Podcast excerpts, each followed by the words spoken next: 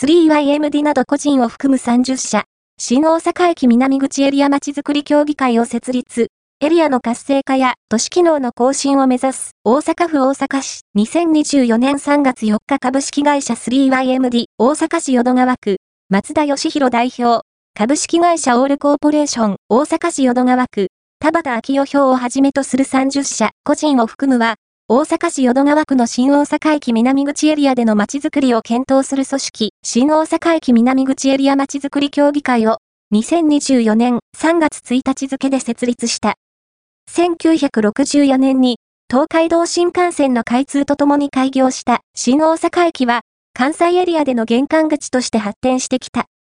同駅周辺は今後リニア中央新幹線や北陸新幹線、淀川左岸線などの整備によりアジアや日本各地と大阪をつなぐ広域交通の一大ハブ拠点となることが予想されているという。こうした中、大阪府、大阪市、経済団体等で構成する新大阪駅周辺地域都市再生緊急整備地域検討協議会は、2022年6月、新大阪駅周辺地域都市再生緊急整備地域まちづくり方針2022を策定。その後、2022年10月には、内閣府より、同駅周辺のエリアが都市再生緊急整備地域に指定され、2023年2月、2024年11月には、行政主導のまちづくりセミナー等が開催されている。こうした動きと並行し、同地区では、2023年より、民間主導の勉強会等が開催され、地権者と意見交換等を行ってきた。